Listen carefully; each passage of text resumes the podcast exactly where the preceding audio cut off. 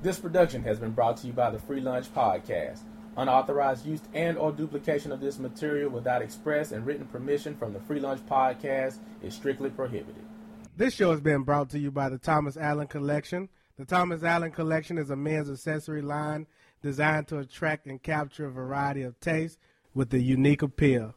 Thomas Allen strives to produce an extraordinary design to turn a new leaf on fashion for men and at desired occasions. If I told you once, I told you several times on this podcast that um, when ladies get your men a Thomas Allen collection tie, they'll love it.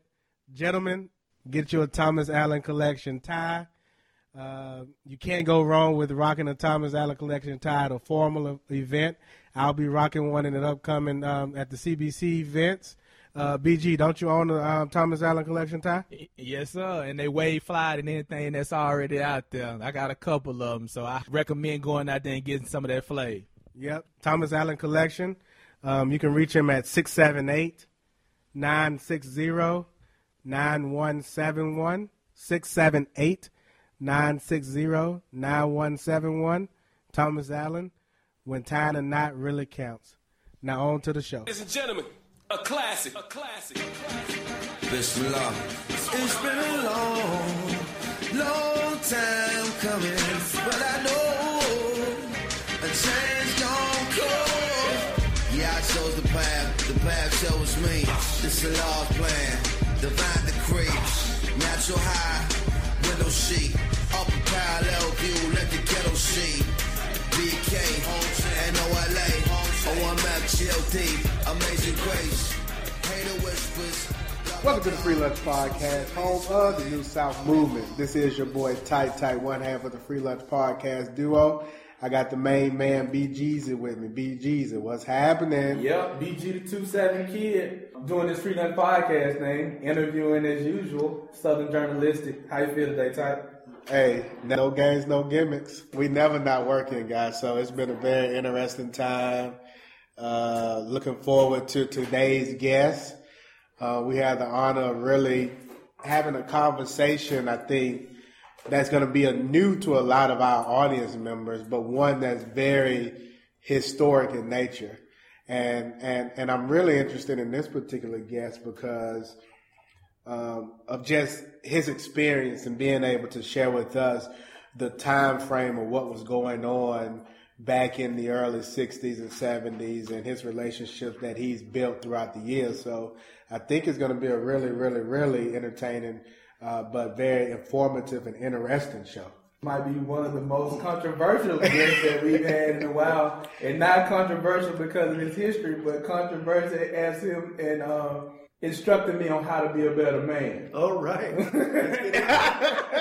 Let's get into that. get into that, but yeah, indeed, um, like you said, an historical figure, um, someone that has a, a story and a story that that we can relate to as it as it stands with uh, being in a mode of, of wanting to see a better world and a better place coming from a humanitarian standpoint and, and wanting to exist in a space to where all people are treated fairly and equally and um, is treated as, as, as, as human beings, regardless of race, creed, gender, and all those type of things. So his story does reflect that. He's been a fighter and an advocate for, for those type of rights, for, for people's rights. Uh, what our listeners should get from it today, man, it should get some history Definitely. and definitely some perspective, um, which is what we aim to do here. And and even before you introduce him, but one thing I wanted to also say was we like to use this show as a time capsule. For our audience members, we like to be able to capture from the horse's mouth per se, um, in our case, from our guest's mouth, um, history. And it can't be rewritten, it can't be to- retold because it's coming from the source and from the primary source and being able to use this podcast as a platform to empower our listeners, um, both from a educational perspective, but also empower them just from an inspirational perspective as well. So I just wanted to make certain that I, I kind of make that point how we use this as a time capsule. So getting into it, our uh, special guest today is uh, Mr. Bill Ayers.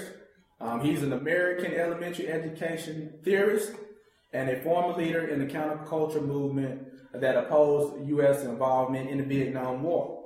Um, he's known for his activism during the 60s and also I'm known for his current work in education reform, curriculum, and instruction, which will be a very important part of this discussion um, as it relates to current educational system. In 1969, I think that date is correct, co-founded the Weather Underground. And he'll get into explaining fully what the Weather Underground is. Uh, as of right now, he's a retired professor, retired from the College of Education at the University of Illinois at Chicago, formerly holding titles of Distinguished Professor of Education and Senior University Scholar. And to some, you may have heard his name come up here recently, 2008, leading into the presidential campaign and presidential election of now President Barack Obama. So we'll have some of that in this podcast too. But to our Free Lunch Podcast family, we would like to take this time to welcome our special guest, Mr. Bill Ayers. Thank you so much. Thank you so much. It's a pleasure to be with you. Yeah, can I can I tell an interesting story? Let me tell you how how nice this guy is for us. Um, we I, I literally met him at a, at an event in in DC, uh, celebrating the 10 year anniversary of Busboys and Poets, and had an opportunity just to talk with him for. Um, if you're willing and you're open to it, I would love to have you on our show. And from a series of emails, he was more than willing and, and, and, in, and interested in joining our show. So just from the emails that we've shared and we've done back and forth, I really just want to personally thank you for taking time out of your busy schedule to to share with the people today what you were standing for back in that time and just provide some historical perspective to what was going on. So thank you a lot. Well, thank you very much for having me. I appreciate it. And I was third party in those in those email exchanges, but it seemed like it was almost the, the next day or two days after the event that um, Mr. Ayers got back with us and was, you know, I could just feel the excitement and him being willing to come and have this discussion with us today. So, like you say, extremely grateful. But I got to ask a question. Sure. The young man came in with a T-shirt, and I'm a T-shirt guy.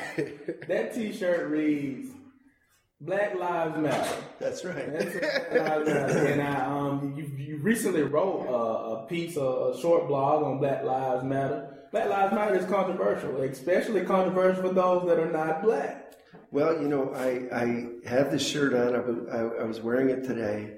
It's fascinating. Like everything else in America, it's it's kind of a signal, and I get various reactions. Some people scowl at me, and some people lean over and say, "I like your shirt," you know. And and it's just, I think it's odd for people to see me because I'm obviously I'm 70 years old. Um, um, you know, the world reads me as a, as an old white guy, um, but but I am very much committed to this movement. I'm very much uh, uh, supportive of it, and in Chicago, very active uh, as a supporter of it. So it's exciting. What does that movement mean to you? You know, I, as as a longtime radical revolutionary, I've always felt that what makes social change is social movements. Social change is not made because we get the right leader who has a better heart than the last leader. If you just take a quick look at history, Lyndon Johnson was not part of the Black Freedom Movement. He was a cracker from Texas. And yet he passed the most far reaching legislation regarding civil rights since Reconstruction. FDR, Franklin Roosevelt, wasn't part of the labor movement. He was a patrician, elite, rich person from the Hudson Valley. And Abraham Lincoln never belonged to an abolitionist party. Those three presidents are remembered for something. What are they remembered for? They're remembered for doing the right thing when a social movement exploded from below and pushed them to do the right them thing. do- you know, you you can see some of this in the movie Selma if you want to go back to Lyndon Johnson. I know the Lyndon Johnson fan club is all disappointed. Right. And as I pointed out at the time, yeah, they should be. It's not historically accurate in the movie. He only uses the N word twice. In real life, he used it 17 times before breakfast. You know, I mean, right. the idea that somehow he got a bad shake. The reality is there was fire from below. Lyndon Johnson responded to it. He was the most effective politician of his generation, and things happened. But he wasn't, King wasn't begging the great man for a meeting. Lyndon Johnson wanted to meet with King. There was a revolution in the streets, and the, and the man in charge had to do something about it. So that's why, to get back to where you began, to me, what I'm seeing on the street right now is young people bringing to our consciousness, the whole nation's consciousness, something that you and I know has been permanent for decades and centuries. The murder, the, the serial assassination of young black people is an American tradition. So that's not what's new. What, and, and, and yes, the media getting it on camera, that's somewhat new. But I reread uh, a column that my friend Salim Muwakkil, who writes for In These Times in Chicago, he used to be an editor at, at uh, Muhammad Speaks. Salim wrote a column in 1980 that begins with the name of a guy killed by the police. The police said, it turns out it wasn't true. Then another guy killed by the police. The police said, the official story was, turns out it wasn't true. That's been going, and that was written 30 years ago. So it's not new. What's new is the fight back. And that gives me enormous confidence, happiness. I look at these young people today.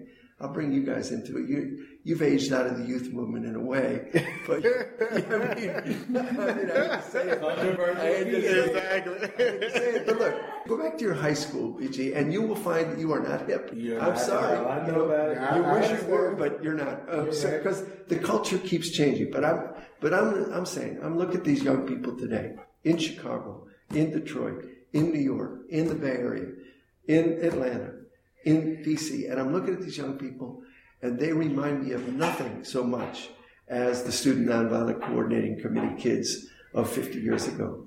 Oh, I should also say, now that I say that, 50 years ago yesterday was the first time I was arrested um, again, opposing the war in Vietnam, sitting in at a draft board, hauled off to jail.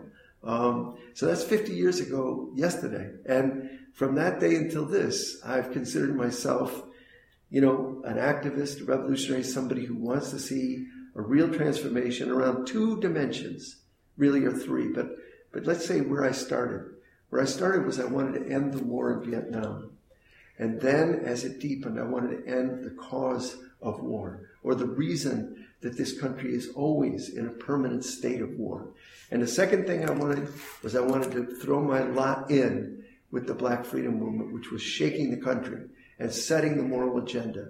And so, yes, I, I, I fought in the civil rights movement, but I, I very much fought in, in favor of uh, defeating white supremacy. It wasn't just a matter of can we get into the club. Right, right, right. It was a matter of exchanging the structures. That just brings to mind an argument I was having the other day with some of my students, because in our in our vocabulary in the United States, we use the word racism to mean two distinct things. Mm-hmm. One thing we mean is bigotry and ignorance, mm-hmm. and another thing some of us mean is the structures of white supremacy, the structures of mm-hmm. racial hierarchy, right? And that goes back to both go back to the beginning. But a lot of people, especially you know liberally minded people, think that the wellspring of the structural inequality is the stupid bigotry, but that's not true. The stupid bigotry comes to justify the structural inequality. See what I'm saying? So more of a class well, it's not just, it is race. In this country, one of the conundrums that, that folks have always had is how do you understand the alchemy of race and class? And it's not easy to sort out. Brilliant people like Grace Lee Boggs, who left us uh, this week at the age of 100, uh, Grace Lee Boggs or, or Angela Davis, have tried to sort this out and have done a good job, but it's a complicated thing. But my larger point is that my students, for example, can give themselves a pass, some of them, and say, well, I'm not a racist. When what they mean by that is I'm not Cliven Bundy, that knucklehead, you know, in seizing land in, mm-hmm. in uh, Utah or wherever he was.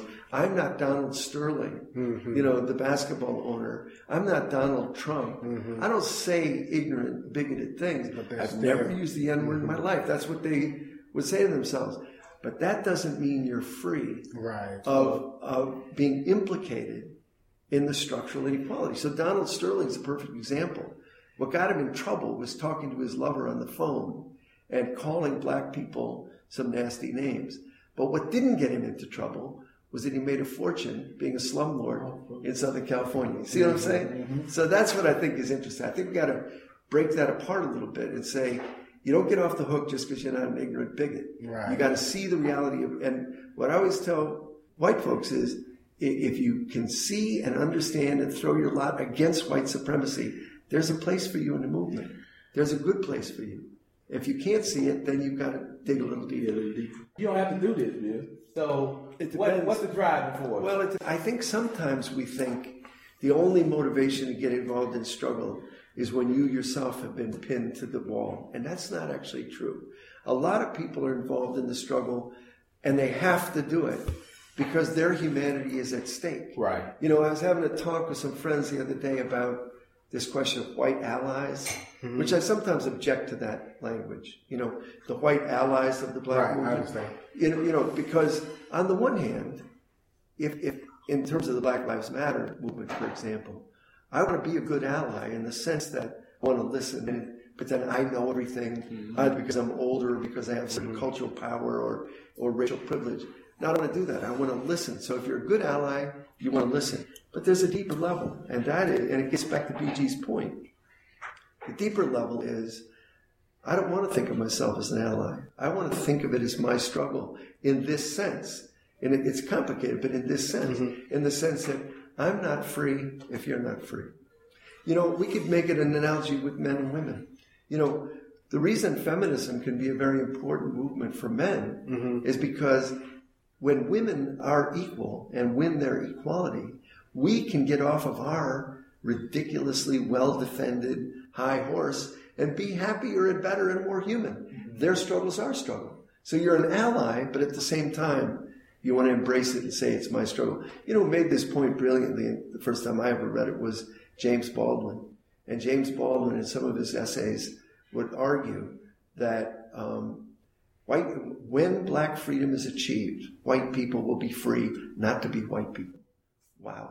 What, a, what, a- what a profound idea. That is very you know, because it's a, it takes a lot of energy to hold on to your, you know, to kind of always be barricaded and walk down the street frightened and miserable. You know, Baldwin also said whiteness is a vulnerable idea. Vulnerable in the sense that we know it's a social construction. We know it's nonsense. We also know that it's the harshest American reality. So it's both. It's a fiction. It's a fact. And so you say you didn't have to, and I want to say my humanity demanded that I do it. I had to. My existential, and frankly, this is true of many, many, many struggles. You don't enter into a struggle often saying, I'm going to win. I'll give you a contemporary example. We defeated the death penalty in Illinois. We defeated the death penalty. Mm-hmm. We abolished the death penalty in mm-hmm. Illinois. It was a many, many decades struggle mm-hmm. When they executed the first man in Illinois, uh, when they reinstated the death penalty, and the first man they executed was a guy named John Wayne Gacy. You might have heard of him. He's kind of famous, but, maybe not. It's a long time ago. He was a serial murderer of young men. He would pick up young men in gay part of town and murder them and dismember them and so on. So when they finally got around to where they were going to execute him, my wife and I drew straws and I won. And I went down to Statesville. She stayed home and put the kids to bed. And I went down to Statesville to protest. Now, I didn't know what I would find. I didn't know if I would find people or not find people. So, but I was determined that the ghoulishness of what I was hearing on the radio, the joy with which AM rock radio was cheerleading the murderer, the state murder of this guy. He's not a nice guy, but I couldn't stand to see the state murder him without me being there saying, I object. So I drive down there, middle of the night, and I get there, and there's a rock party going on. There must be 2,000 kids in pickup trucks with boom boxes and beer, and they're all there to see the monster die. You know, hmm. when the lights go down, they're going to be a big party. And I felt miserable. I felt, what a sad day for humanity.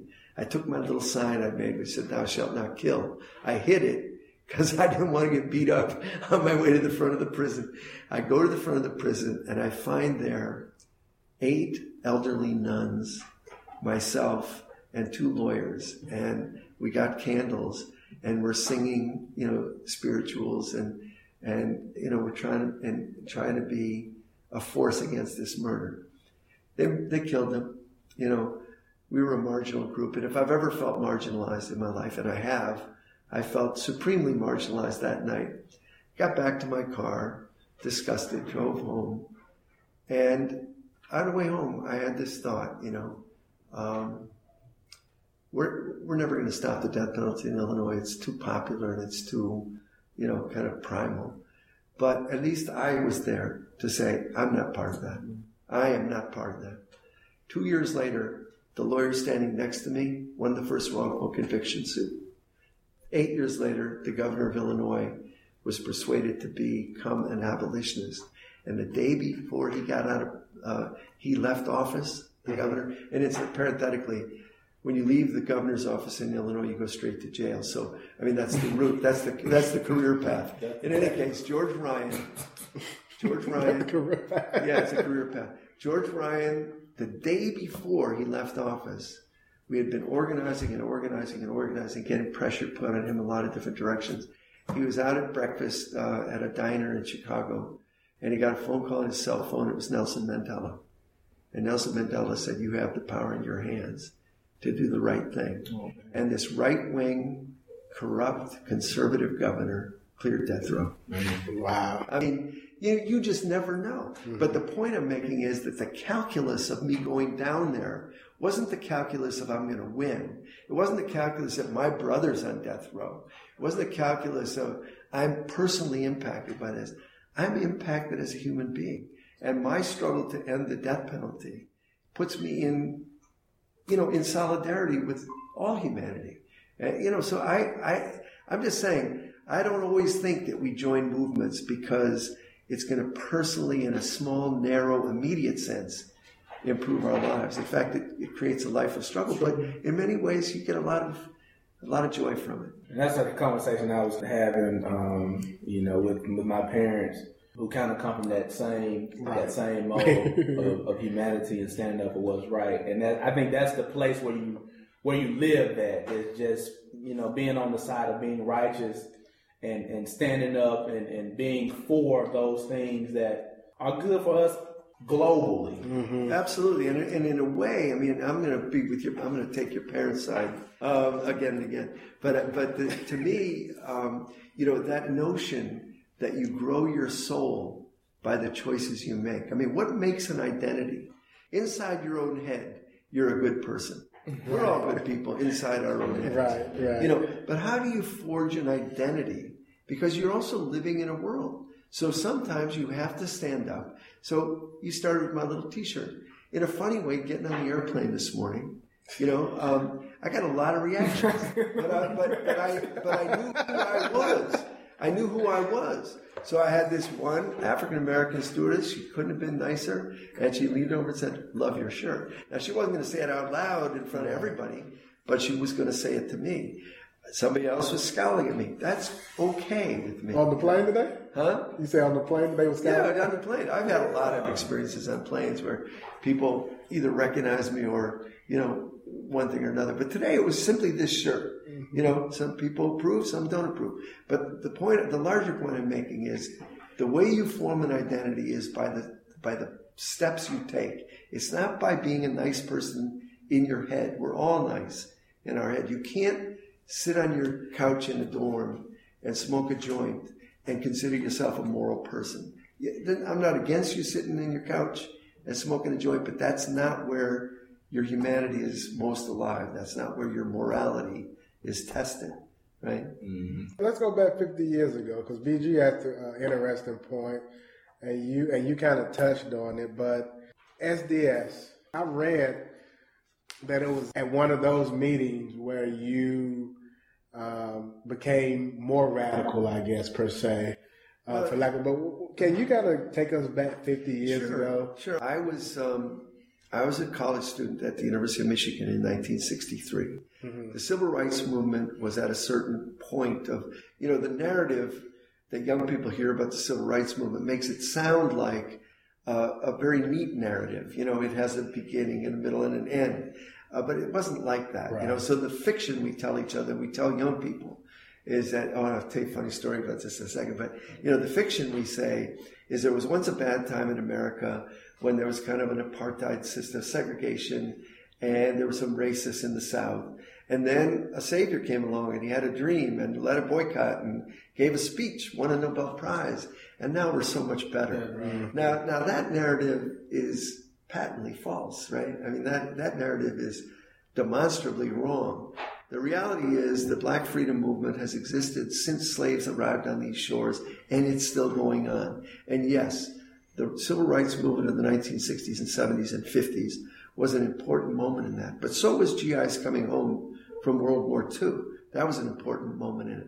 So was the struggle for uh, you know, we charged genocide against lynching, uh, which Paul Robeson and others led. You know, so it's it goes on, and if you if you go if you want to see something great these days, go see um, Stanley Nelson's new film, The Black Panther Party. Vanguard Definitely, Photos. Yeah, I had the opportunity to see that in Birmingham. Isn't it a great It's film? great, man. I mean, it's a great film, and Great. Stanley's a brilliant, you know, talented filmmaker. But but okay, so I was in college, and th- as I said earlier, the African American freedom movement, the Black freedom movement, was defining the moral consciousness of the country. Now, most people weren't involved in it, but but still, it was defining what it meant to be a human being, and people had to choose sides, right? And the Student Nonviolent Coordinating Committee, which were contemporaries of mine, were organizers uh, in the South um, who who had projects all over the South. Registering people to vote was part of it, but that was just one of the many tactics that they used. And in the North, there were students who were gathering to both be supportive and to uh, be a part of this social upheaval that was happening. 1961, Students for a Democratic Society was founded as a student movement, as a student group. Uh, SNCC was a was a um, not a membership organization; it was field secretaries. SDS was a membership organization. So I joined SDS. Um, I was a community organizer in Cleveland with SDS in a joint project with SNCC. Um, but I, but in the late, in mid late sixties, I got elected to be a national officer of SDS. Now you asked, did, did something in particular radicalize me? I was a kid from the suburbs. I was a kid of enormous privilege. I didn't know much. I grew up in kind of the, the spongy, soft 50s of privilege for, for folks like me. Mm-hmm. I didn't know much. I go to Michigan and my eyes begin to open and it's painful. And I'm looking and I'm seeing a world on fire. I'm seeing the hypocrisy of all the things I, I was raised with, you know, land of the free, home of the brave. And I'm seeing that played out all over the South and increasingly in the North. And then I'm seeing war here and war there. And that begins to, to change my idea of what's going on. So I think everything's beautiful, but as I open my eyes, I see a world in Are you are you traveling to the South during this time and seeing what's happening, or or is most of this what you're seeing on TV coverage? Well, you know, I was traveling around the north and I came south a couple of times for conferences, but basically, um, I was seeing what was going on in the north. So, for example, I uh, was arrested. Uh, I was first arrested in 1965. Uh, as I say, 50 years ago yesterday.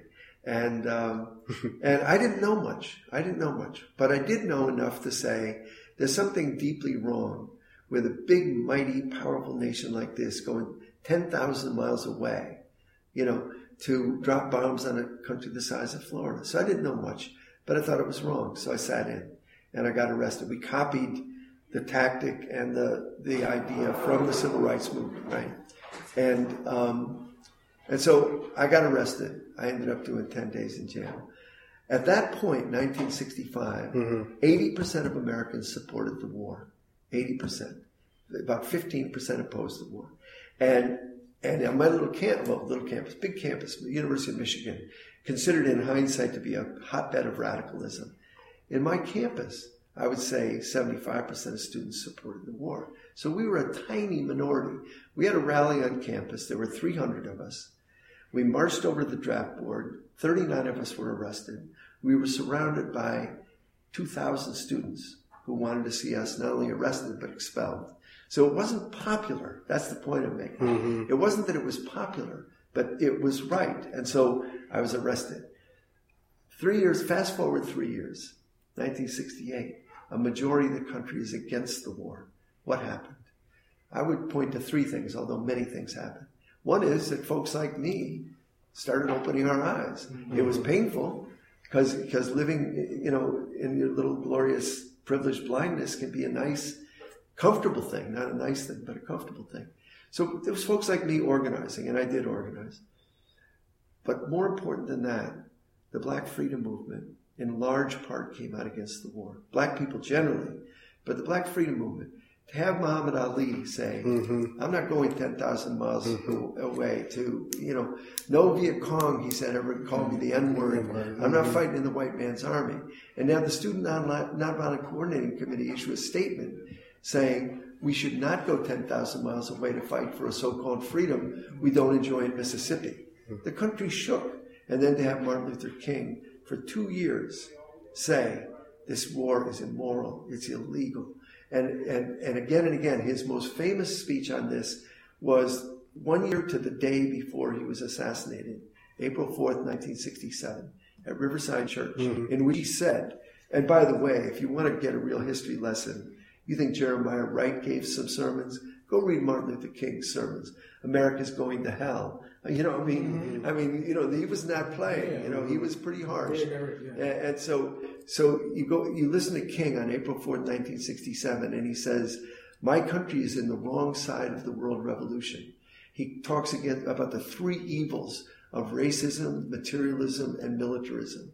He says that people who criticize him for being involved in the Vietnam War issue don't either understand him or his message.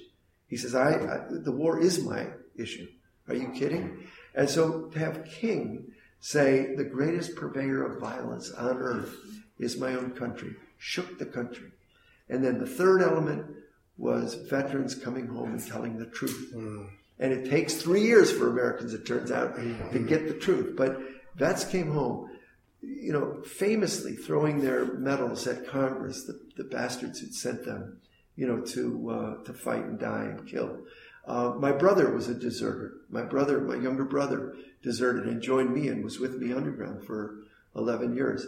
But the most famous of those guys coming home was um, the current Secretary of State, who's now himself um, implicated in all kinds of horrible crimes against humanity. But at that point, as a 23, 24 year old coming home from Vietnam, he testified before the Senate and famously said, We commit war crimes in Vietnam every day, not as a matter of choice, but as a matter of policy. Hmm. That was huge. That was mm-hmm. profound. The country shook. The people turned against the war.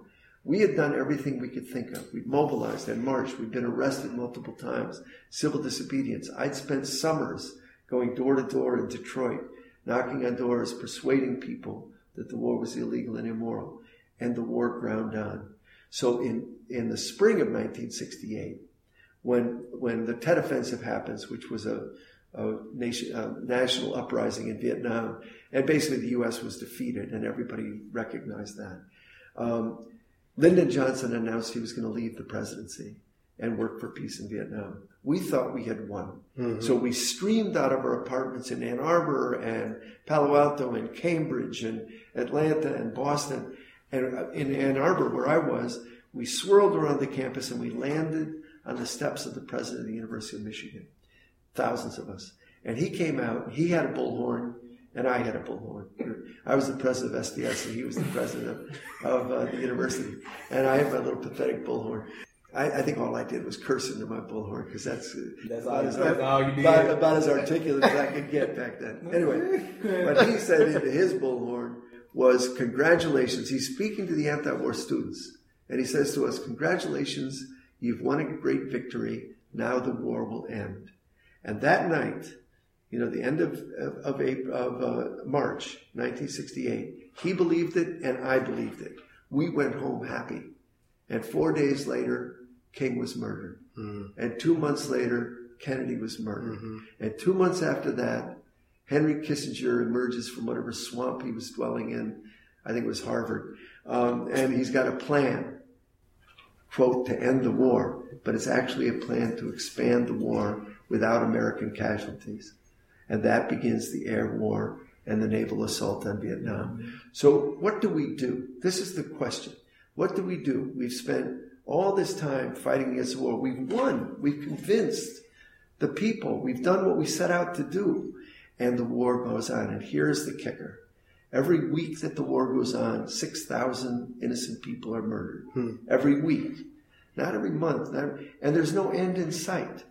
So what do you do? And I'm the middle of five children in my birth family. What do you do? One of my brothers joined the Democratic Party and tried to build a peace movement. One of my brothers deserted the army and, and was part of the Great Migration to Canada. One went to the communes to get the hell out of, and one went to the factories to try to organize the working class. And I did what I did, which is I was part of an organization called the Weather Underground that was determined to take the war to the war makers. We considered ourselves, well, we were indeed fugitives from the law. We broke the law. We, many would say we, we broke boundaries of common sense. Um, many would say we were foolish. Um, we were young, you know, and young people tend to be, you know, silly around certain things. But I'm not, and I don't even, I don't even defend everything we did.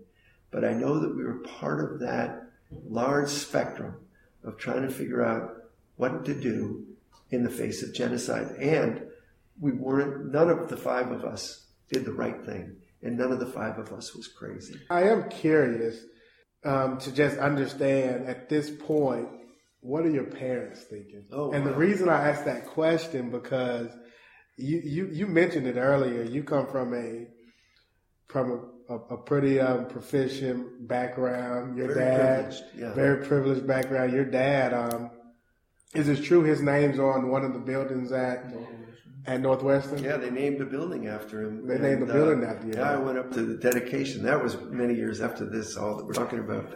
He was the he was the chairman of the electric monopoly, Commonwealth Edison, and he was Commonwealth Edison in Chicago, and for 30 years, and he was um, a very powerful businessman in Chicago, and he, and just to jump around a little, but the last five years of his life, he lived with me and my wife. Um, he had Alzheimer's, and we took care of him. So, you know, you can reconcile with the with your family, with your people. Um, and and the funny thing about my dad is, towards the end of his life, even before he got dementia, he was a big defender of mine. But that's it goes back to something we were talking about earlier, which is it's easy to say see what you would have done in retrospect. I mean, everybody you know would have been marching at the front line with King, or during the days of slavery. Everybody you know would have been Right. running away Right. and joining John Brown.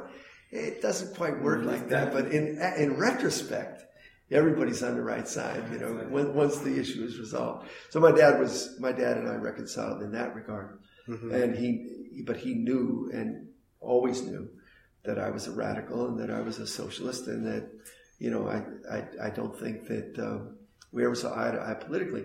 But in those years, especially when I was the head of S, uh, one of the leaders of SDS, which was based in Chicago, uh, he he both found uh, I would say he found my political involvement uh, uh, you know unbelievable. I mean, because he had no framework to understand why you would involve yourself in this stuff. He thought of himself as a good person. As a businessman, he, uh, you know, he was involved in affirmative action. In fact, when King came to Chicago, my father was one of the two negotiators between King and the Daley administration because he was a prominent businessman who had liberal tendencies.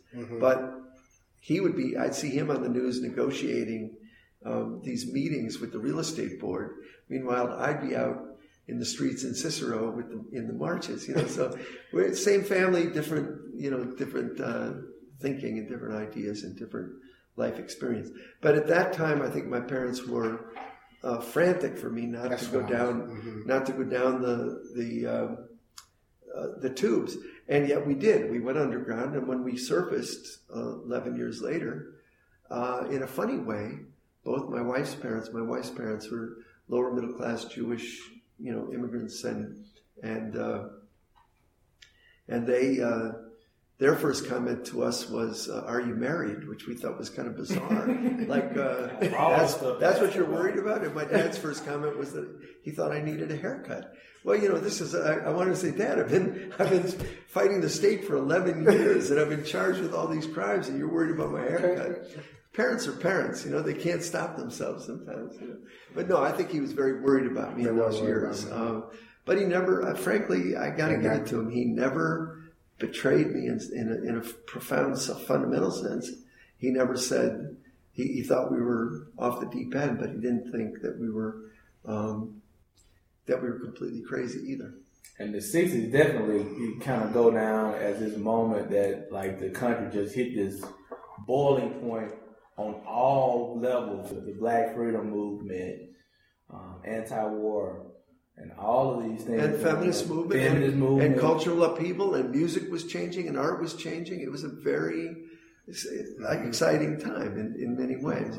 The only thing I, I would add to that, though, BG, is that I I think we make a fetish out of thinking in terms of decades. Nobody lives by decades. You know what I mean? Mm-hmm. like I, I don't remember. I don't remember December thirty first, nineteen sixty nine. Look at my watch and say, "Oh shit, it's almost over. We got to do something." I mean, you know, the fifties bleed into the sixties. In fact, in fact, one one things we know. I mean, you, you you have an interest in the kind of history of slavery. One of the things we know about slavery is the afterlife of slavery is still with us. Oh, it's not like it's not like Definitely. abolition. Now we're in a different world. It was different, and it was importantly different, but it wasn't so different that they you didn't recognize. So, and so we're still with the afterlife of slavery. And the '60s was Rosa Parks part of the '60s? That was the 50s. yes, she was part of the 60s. And was the gay movement part of the 60s? Well, it was the 70s. But still, yes. Mm-hmm. You know. So I'm just saying we don't want to fetishize what's basically, I, I, sometimes think the 60s is, is commodified and sold back to us as myth and symbol. And I don't feel it that way. I feel like when people think of me as a person from the 60s, I say, yeah, but I'm also of the right now.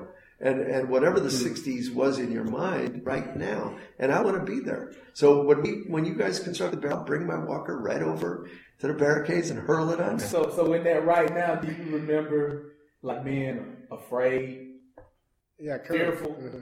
concerned because you were because you were standing out there, and a lot of what you were standing for was was at the time. Stanley Nelson movie about the Black Panthers. Remember the siege of the L.A. the Los Angeles Panther office? Okay, I was very close uh, when Fred Hampton was murdered. I mean, our office was right down the street from his office, and and Fred's assassination was um, a very serious life turning moment for us.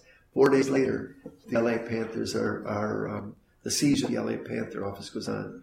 And I, when I saw it again on the film, it all came back to me vividly and viscerally. It was hard. But one of the things I'm going to draw your attention to your memory to, you haven't seen it yet. I haven't seen it yet. Okay, they, they interviewed two survivors, both of whom have now passed away.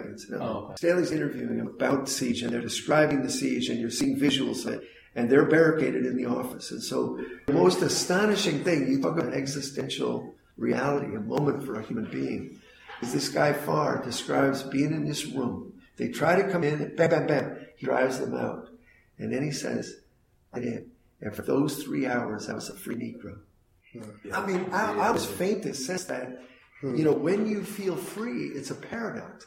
You know, we walk down the street, we don't exactly feel free. We're just walking down the street, Right, right? right. You smoke a joint, you don't feel free. You're just smoking a joint.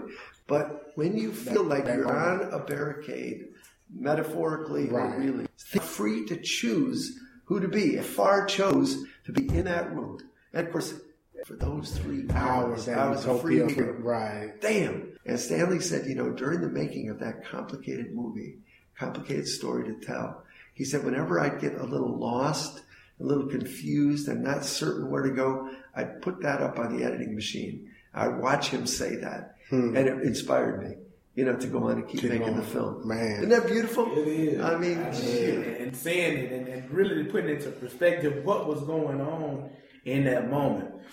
You know, so we were underground, on the run from the FBI. We would go into a rural post office. We would see our pictures up there, oh, you know, on our wanted man. posters. And this went on, and my wife was on the 10 most wanted list with Angela Davis and Rap Brown, and, you know, and it was, it was intense. They were after us, and it's always said armed and dangerous, you know, so we were being set up. You know, we were being set up. If you if you see us, If you see us, shoot us You because they're armed and and, and and so, did it feel scary? You bet. But did it feel free? It felt free. It felt like you know. And I don't know if you if if you go back and listen to some of Bernardine's um, communiques. I mean, I think she is embarrassed to some extent and thinks that the rhetoric got ahead of us. And But the rhetoric does get ahead of you. You know, the Panther rhetoric Oh, was right. ahead of them and so on. But the first communique from the Weather Underground ends with her saying something like, "Don't look for us, pig, because we see you," or something like Yeah, that. You know, and it's the rhetoric is way inflated, but it reflects that sense that we were free. You can't find us, you know. And so, yes, we were scared. One of the things that made us, that allowed us to survive for 11 years, two things to mention. One is that nobody wanted us arrested. I was recognized every week on the street by somebody.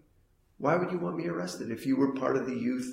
You, you know, I'm, I'm going down the street in Northern California and somebody, you know, sees me and they know who I am, but they're not going to turn me in because they have no interest in me being turned in. We're on the same side. So we're like fish in the sea.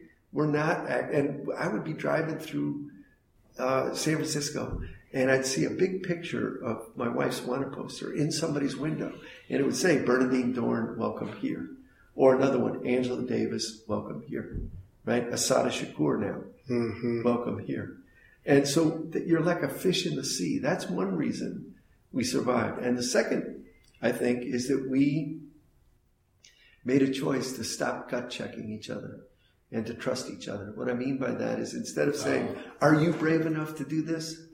we would say, "How you feeling?" And if you said, "I'm scared," we'd say, "Uh, "I'm scared too." You know, and and that meant that instead that we were more real with each other. So we were real with each other, and the community had our back, and we survived for 11 years. Well, well, so let's go back. Can you explain the the, the creation of Weather Underground and how you guys broke off from SDS? You were one of the founders of Weather Underground. Um, can you kind of elaborate on that? Well, the, the way that the breakup happened is, I, I told you that, you know, we had reached a point. Um, uh, again, the serial assassination of black leaders, King, Hampton, Malcolm X, um, then the Panthers, um, the Panthers in New York and the Panthers in L.A., and it was coming to be a regular kind of thing, right? And supporting them and helping them not to be assassinated was a complicated set of challenges. And the war was dragging on, and 6,000 people a week were being murdered. So, what do you do? And within SDS, the political arguments became very intense. And frankly, the black movement, the student movement, the anti war movement all experienced splits. I could tell you the minutiae of our split, but I think the larger point is that people didn't know the right way forward. And we had won certain concessions, the Voting Rights Act, for example, um, you know, uh, certain, you know, certain decisions. Um, And people didn't, and, and we'd won the country over to believing the war was wrong, and, and they were supposedly negotiating to end the war, but it kept 6,000 people a week kept being killed. So nobody knew the way forward. And that creates tensions within a movement. And of course, the FBI was moving, as you saw in the Panther film, very aggressively to say, to, to sow discontent, you know, so that they would have the Eldridge Cleaver people being propagandized against the Huey Newton people and vice versa. Was going moving. They were manipulating. They were, you know, um, doing terrible, terrible things like that. But all that said, I think the deepest reason that these splits happened was that no one knew the way forward. We decided, a small group of us who happened to be in the leadership or part of the leadership of SDS, decided that we had to find a way to effectively to effectively resist the murderous assault on Vietnam and on the black movement. And we had to find a way to survive what we saw as an impending American fascism. That's how we saw it. We saw fascism growing, the, the assassination of Fred being the clearest thing. You know, we knew something, and you will find this familiar. Fred Hampton is assassinated, right? And the news reports for the next week are that the Panthers, they were just being served a, uh, a summons. And the Panthers started shooting.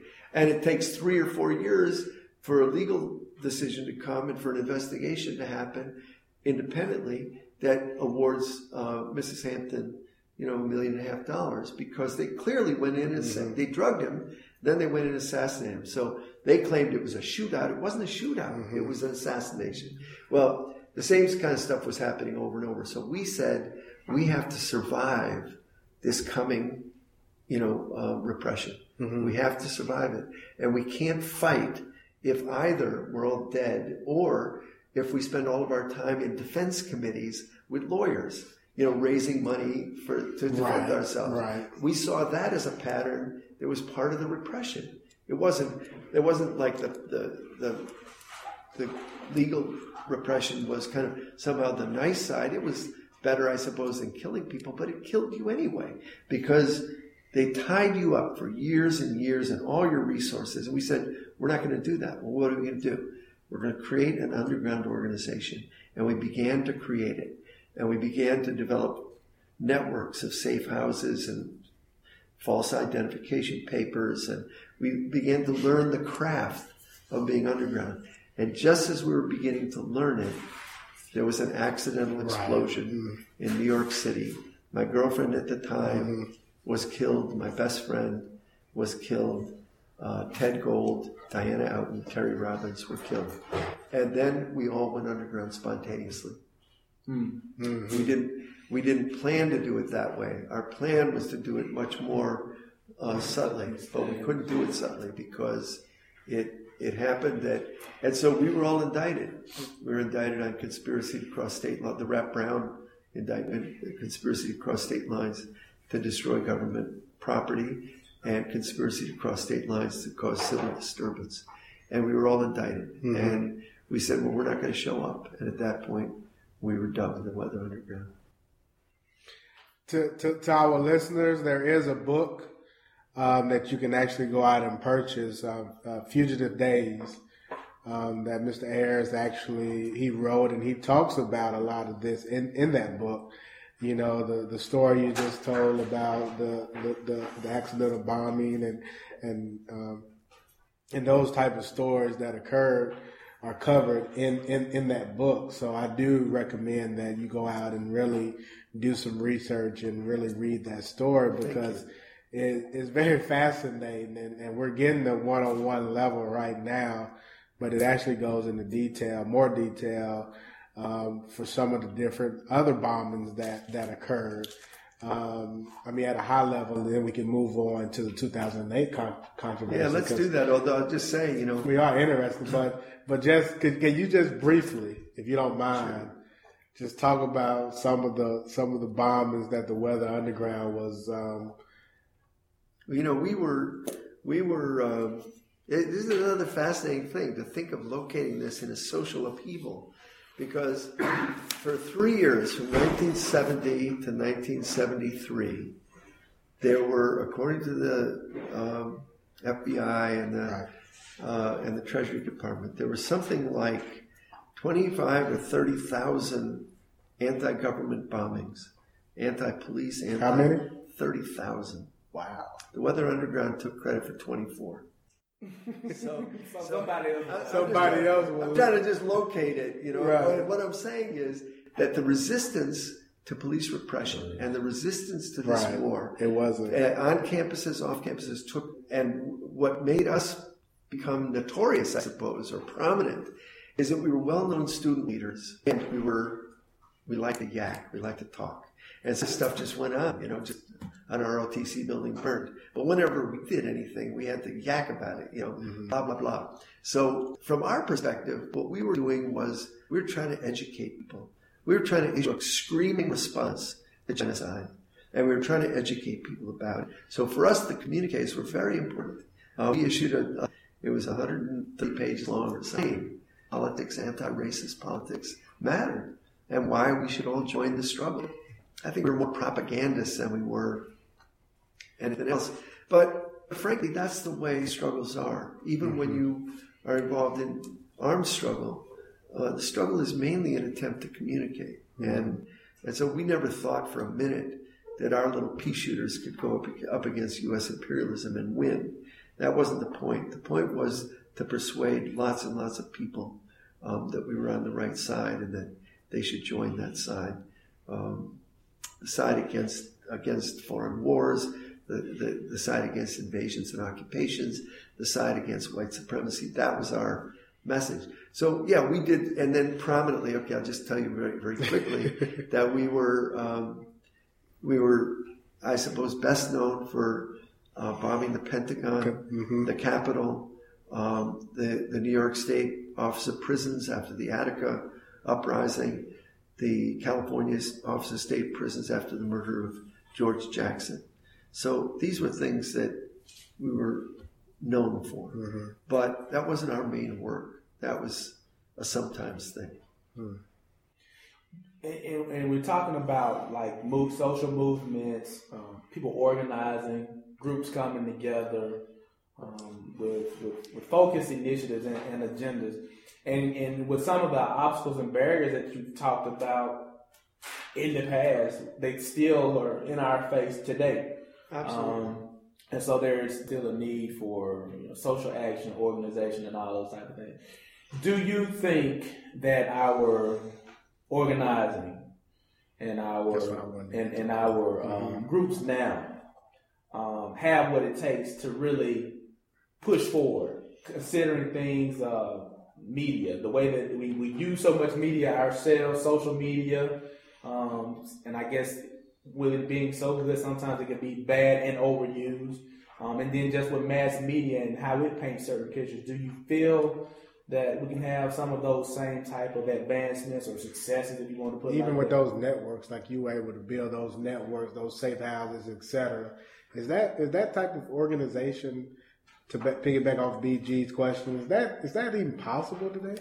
I don't know. Um, I, you know, I'm much more interested in learning from you about what's going on than I am in telling anybody what to do. But I'll tell you this: there's a rhythm to activism, and and I, I, you know, I have my Twitter account, and I do, I blog, and I, you know, like most people my age who are digital immigrants, I speak with a heavy accent, and uh, and if I ever get in trouble, I always ask a ten year old how to solve my problem. You know, because old people don't get it naturally. You know, you know what I'm saying? Or, But but I guess it's more or less not from a technology perspective, but more or less from the collective Right. unison, un, unification that that you all had, the Well, bond that you that you all had, the the weather underground, and even um, I, I believe I read or heard an interview. You were familiar with the what it, what was it, the Panther Twenty One, and Yeah. even being able to work with those groups sure. um, there was a different type of bond back during that time. Do you have that? Do you do you sense that same type of unity today in the universe? In a way, I do, and I'm, I don't want to get lost. Does that make sense what I'm asking? It Yeah. does. It does. And and and I just two quick things well, before I before I tell you what I really think we need to do. One, but one one is I want to remind you that I do not glorify the '60s. So so when you say you had this, you had that. Uh, be a little suspicious about that. We didn't have that together. We kids today are smarter than we ever were. Okay. Um, they're, they're more aware of the Definitely. world than we were. Gotcha. I mean, we were idiots in a lot of ways, just like everybody. And whatever we were doing, it was, you know, we saw a quarter of inch of reality. We didn't see all of it. Understood. And I, I worry that we get glorified, or in two ways. One is some people say, ah, the 60s, I was born in the wrong decade. That's nonsense. Other people, like John McCain, think the 60s was the devil's own workshop. It wasn't that either. It was a Right. mixture of mishmash of this and that. But I think there's a there's a, a responsibility that we have when we're when we're thinking of ourselves as building social movements, and it always follows the same rhythm.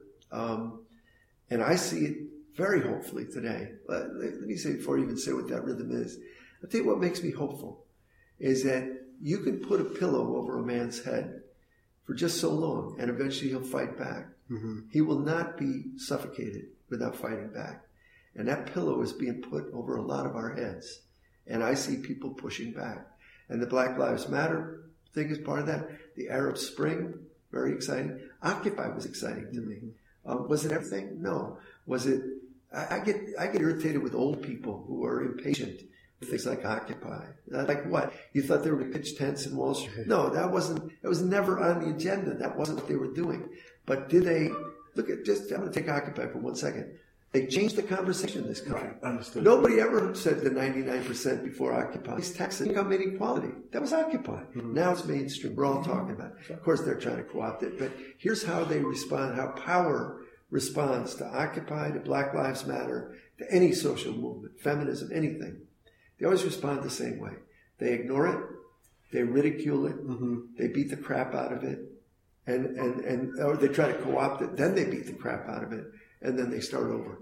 Try to ignore it, try to ridicule it, try to co-opt it, then beat it up, and and and then you you know, and then you got to start over. Um, so I I think the response of power to Black Lives Matter, we should never contribute to either ignoring it or ridiculing it or calling it out for its shortcomings or trying to co-opt it. It's a very exciting movement from below. Mm-hmm. That's what changes the world. Here's what I think we all have to do.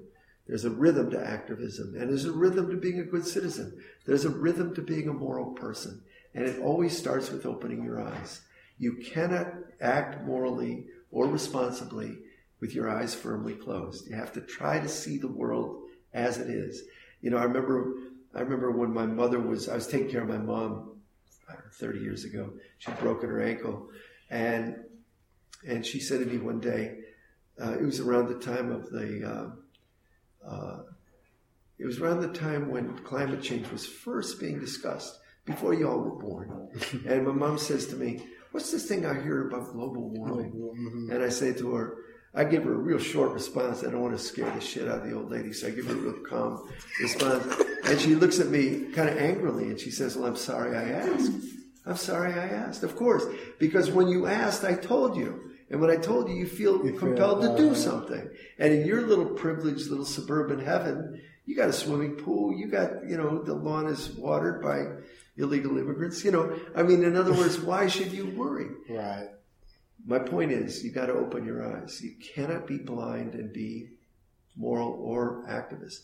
Second thing you got to do is be astonished, and this is sometimes harder. You have to be astonished at both the beauty and the ecstasy and the greatness of things like kids coming together in Black Lives Matter. You've got to be astonished at that. You also have to, and you got to be astonished at the corruption and rottenness of the of the system. And if you get jaded, you won't be astonished. Oh well, that's the way they are. They steal. No, no, you should be pissed off every time they steal from us. Every time. So we shouldn't just say, "Oh, Volkswagen's pol- polluting the world." Oh, ho hum, that's business as usual. No, it's not. We're angry about it. And the fact that others are doing it, we're angry about that too. So you got to kind of be astonished. You got to mm-hmm. be angry a little bit, and then you have to act.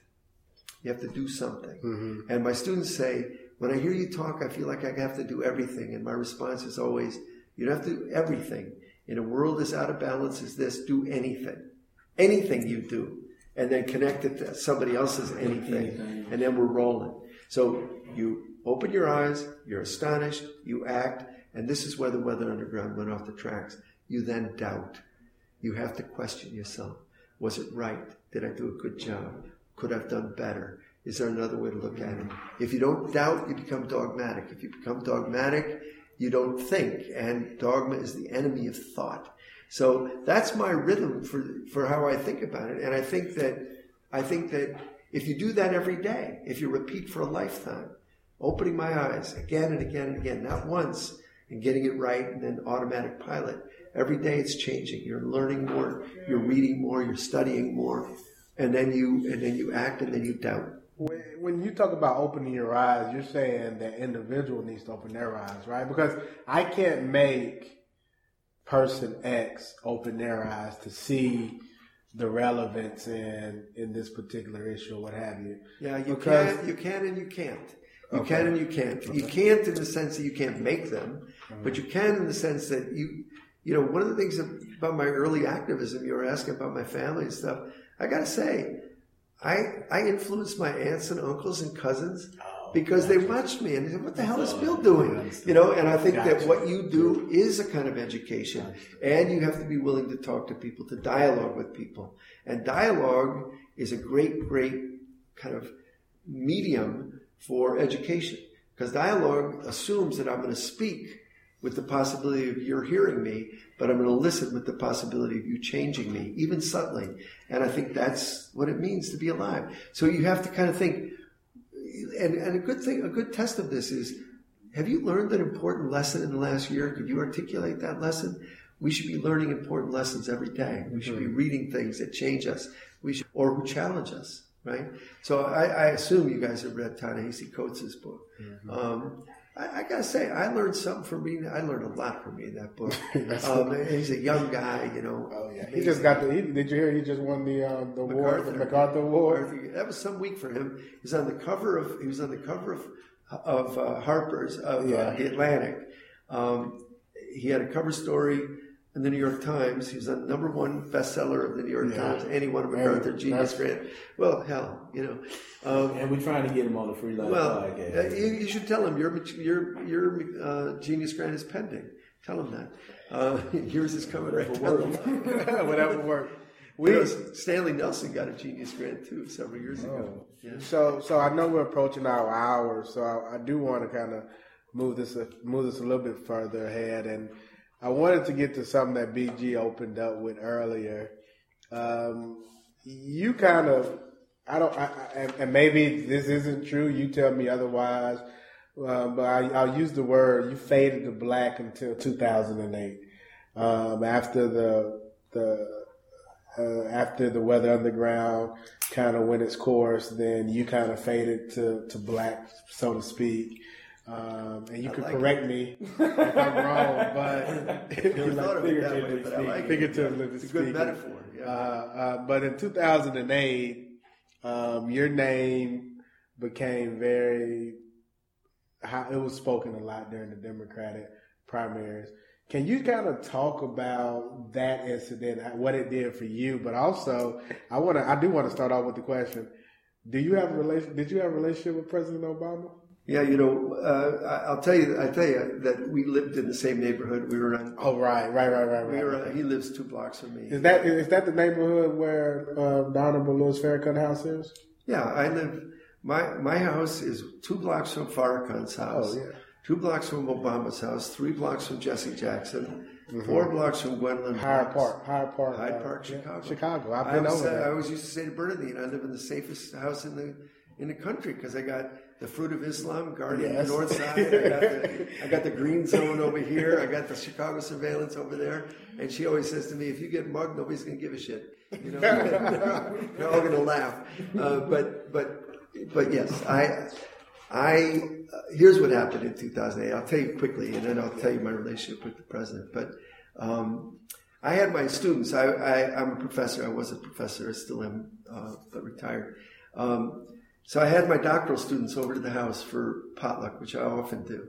So I had 15 students in the living room. It was April of uh, 2008, and um, uh, there was one of the debates going on. It was between Clinton and Obama, and George Stephanopoulos was making a mess of things. And we had our seminar, and somebody turned on the TV as the seminar ended. And it was right at the point when George Stephanopoulos says to Obama, "What about your relationship with this fiery preacher?" Jeremiah Wright, and he, you know, is what about that? And Obama tries to explain it, and he says, "And what about this other character? This, um, he says, uh, Bill Ayers. He, uh, you know, he claims to bomb the Pentagon, and you, you have a relationship with him, and um, he's never apologized. What's that like?" And Obama said, "You know, he's a guy around the neighborhood. He's a he's an English professor, something like that.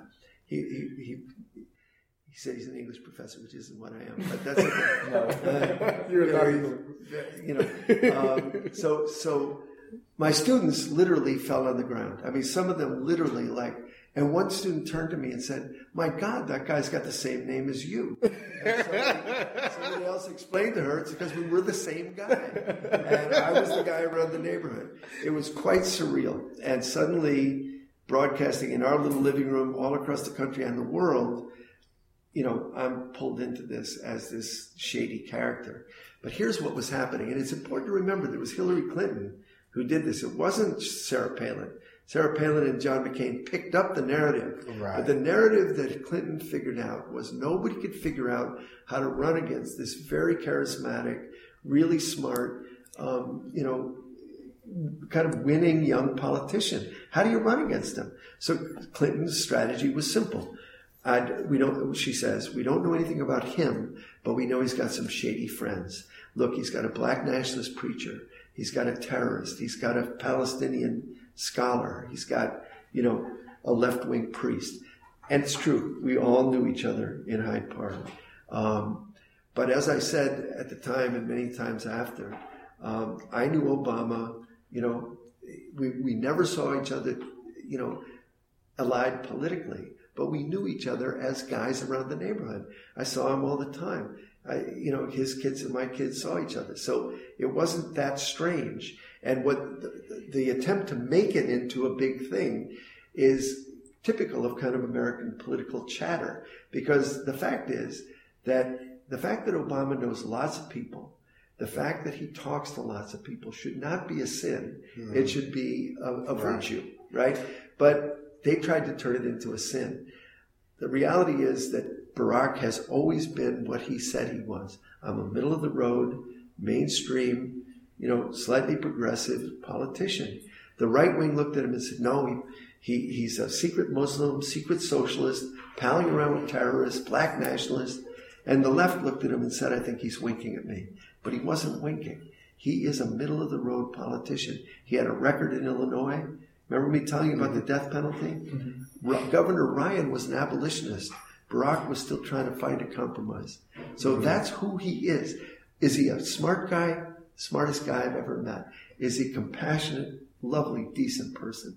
Is he a good papa? He is. Mm-hmm. So all that's true. But he's also doesn't share my politics, and he wouldn't share my politics. You talk about educational reform. I'm 180 degrees away from the Obama administration on what I think should be happening in schools.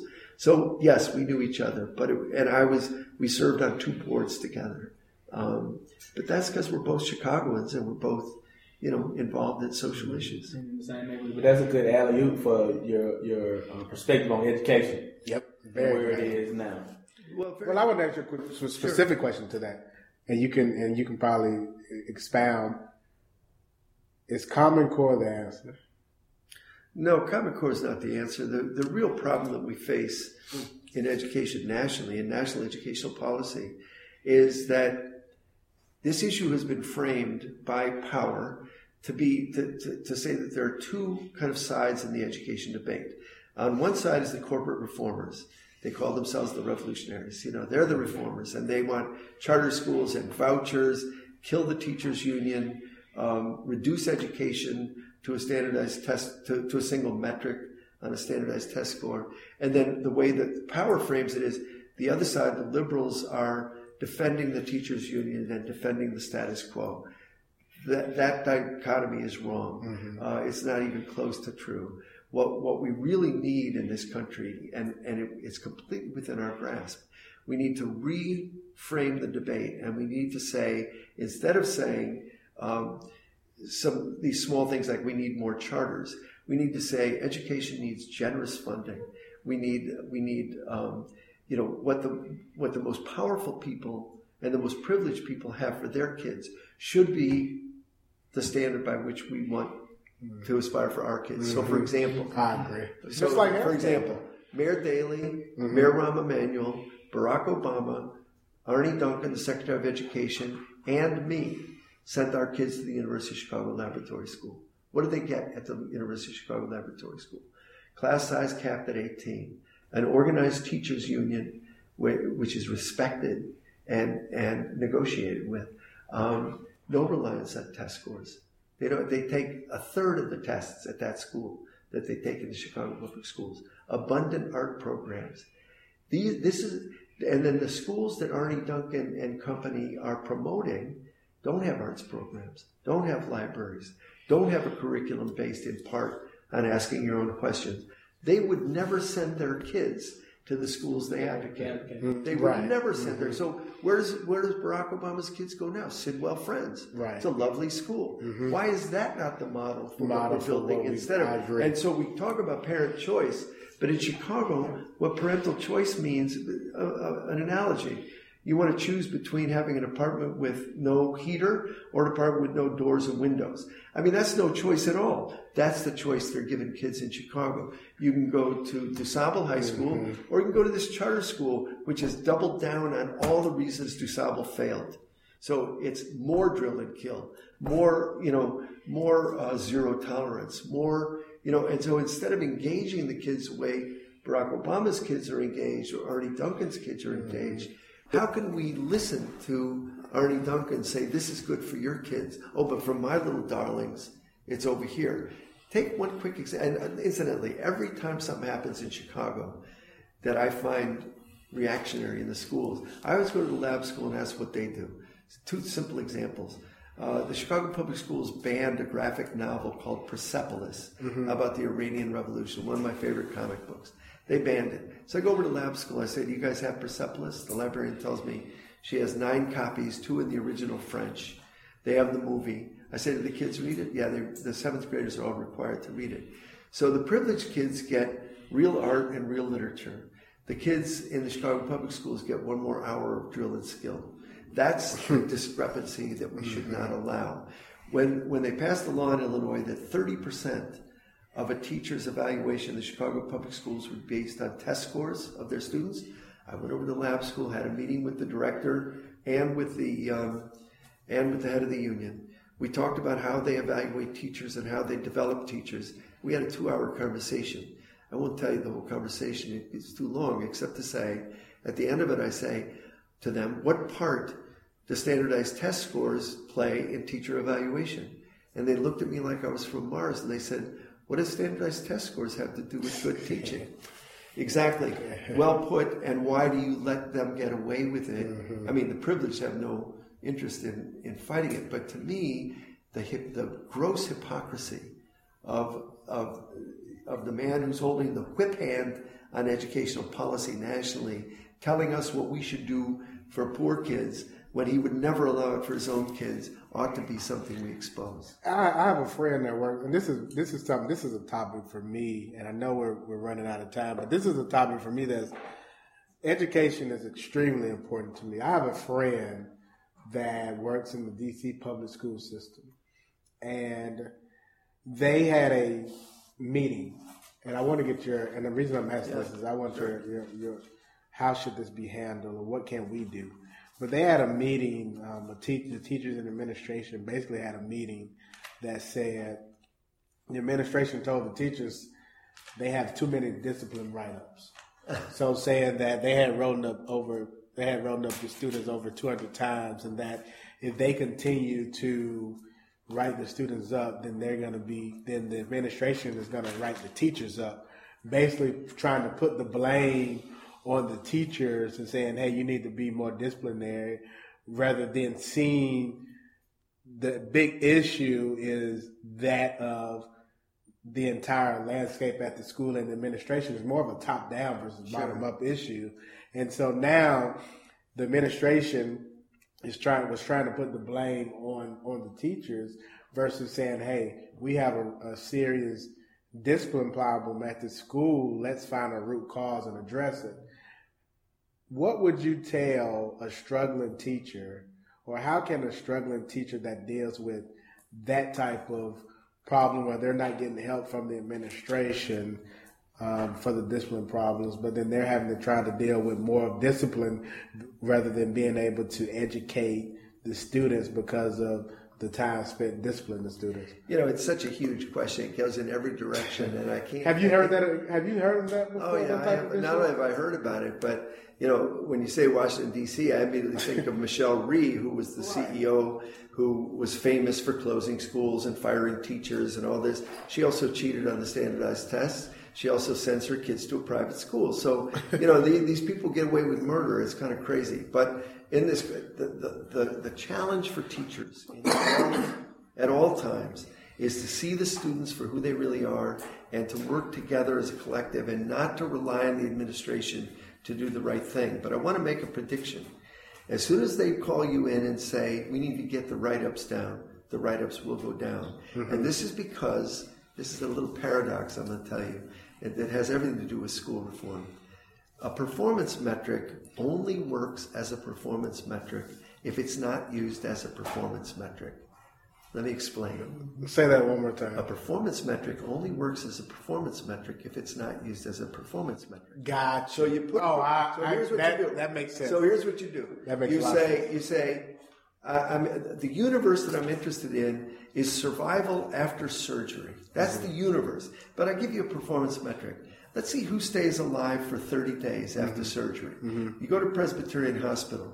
Everyone stays alive for 31 days. Right. Why? Because they can put them on machines and keep them going for 31 days, and then they pass. So the performance metric is not Day making it a better hospital. Right. Oh, so you say uh, the, the in Russia, you say traffic fatalities will be counted no longer as five days; they'll be counted as ten days.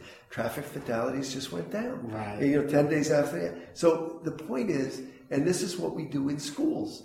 We say this test score has everything to do with whether you're going to keep your job, with whether your school's going to get funded, with whether your state's going to get funded, whether Arne Duncan's going to give you a grant like he's some petty foundation officer instead of the Secretary of Education for all the children. Okay, you get a good thing on it, and guess what's going to happen? Your test scores are going to go up. And guess what else is going to happen? You're going to cheat, you're going to lie, you're going to steal. It happened in Atlanta, it happened in D.C., it happened in the privileged community of Lake Forest, Illinois.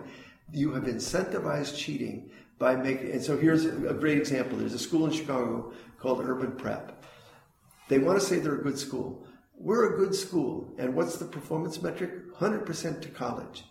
They do two things. They push out the kids who aren't going to go to college, mm-hmm. and then they call college anything you can think of, mm-hmm. right? So they get 100% to college, but mm-hmm. does that make it a good school? Not really. But they've, they've, so they've conflated the universe with the performance metric.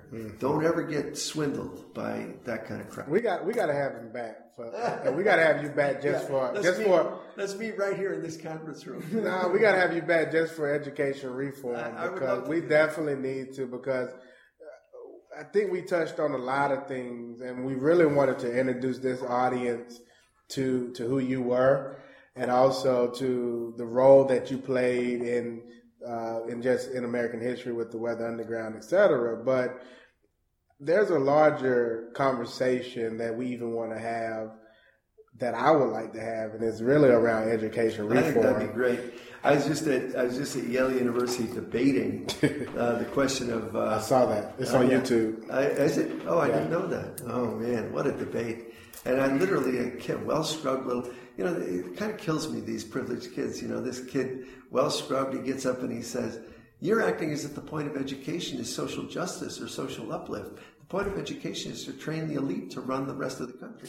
Yeah, that's your view. When you go to Yale, You know? Exactly. So that's what I'm saying. So let's do it. We'll do let's it. do it. Let's do it. So thank you, I really Bill, for appreciate it. joining us. I know you have some other endeavors, and we want to make sure we get you out there. But um, if you take us up on that offer, we do want to schedule uh, a podcast in the near future or so to talk about education. But I want to bring actual teachers. Some kind of way, get some teachers Oh yeah, that'd be to awesome. come Actually, if you guys want to come to Chicago, we could have a great time. You have to bring your girlfriend. Um, you hear me, Vici? Yeah, I got Um, you know, and and uh, and we'll go we'll go see the city. We'll get some teachers and have a conversation. Yeah, That'd be we great. yeah, we need to do that. So we need to we'll we'll we'll, we'll figure out figure that out and work it out.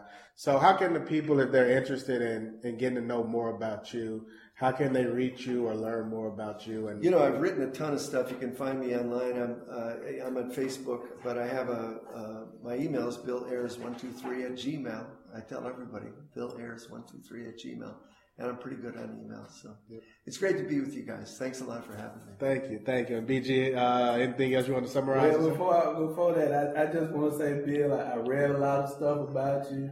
I watched a lot of YouTube videos. There's a lot of people that don't like you.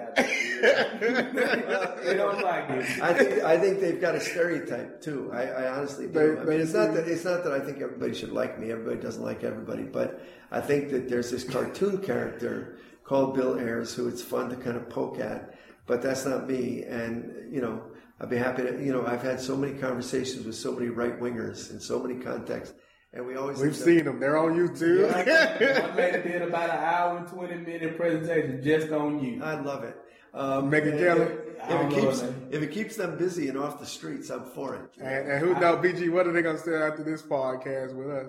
Are we are, are we not tied to the? I don't mind because You know what? It didn't hurt Obama. It won't hurt you. Yeah, I don't think so. Um, and hopefully, you know, by you taking to the microphone, you, you had an opportunity um, to share with us your story. And um, I'm with you, Bill, in spite of what the people say.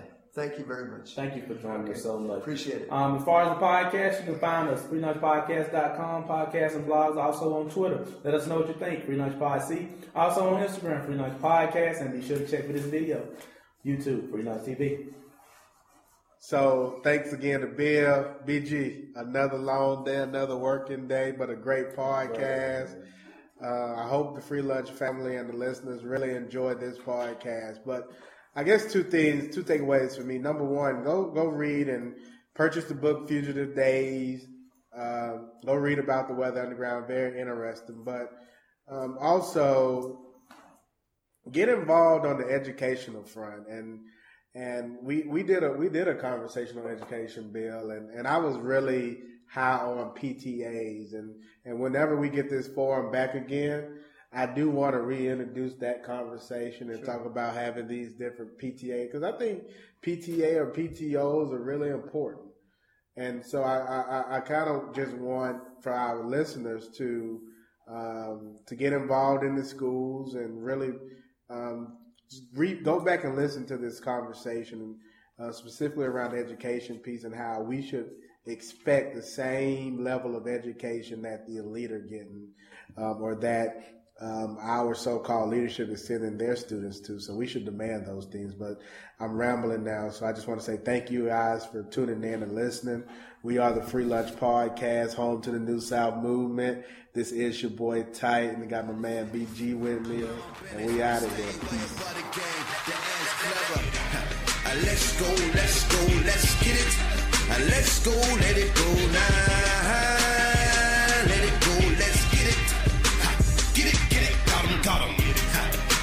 Go, let's go, let's get it. Let's go, let it go now. Let it go, let's get it.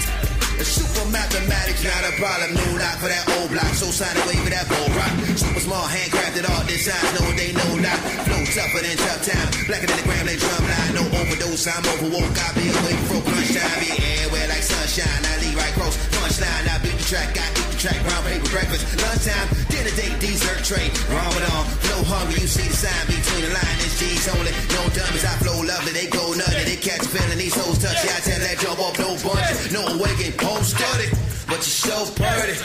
Bless your soul, sometimes the best way to touch him, stand and go. Uh, Let's go, let's go, let's get it. Uh, Let's go, let it go now.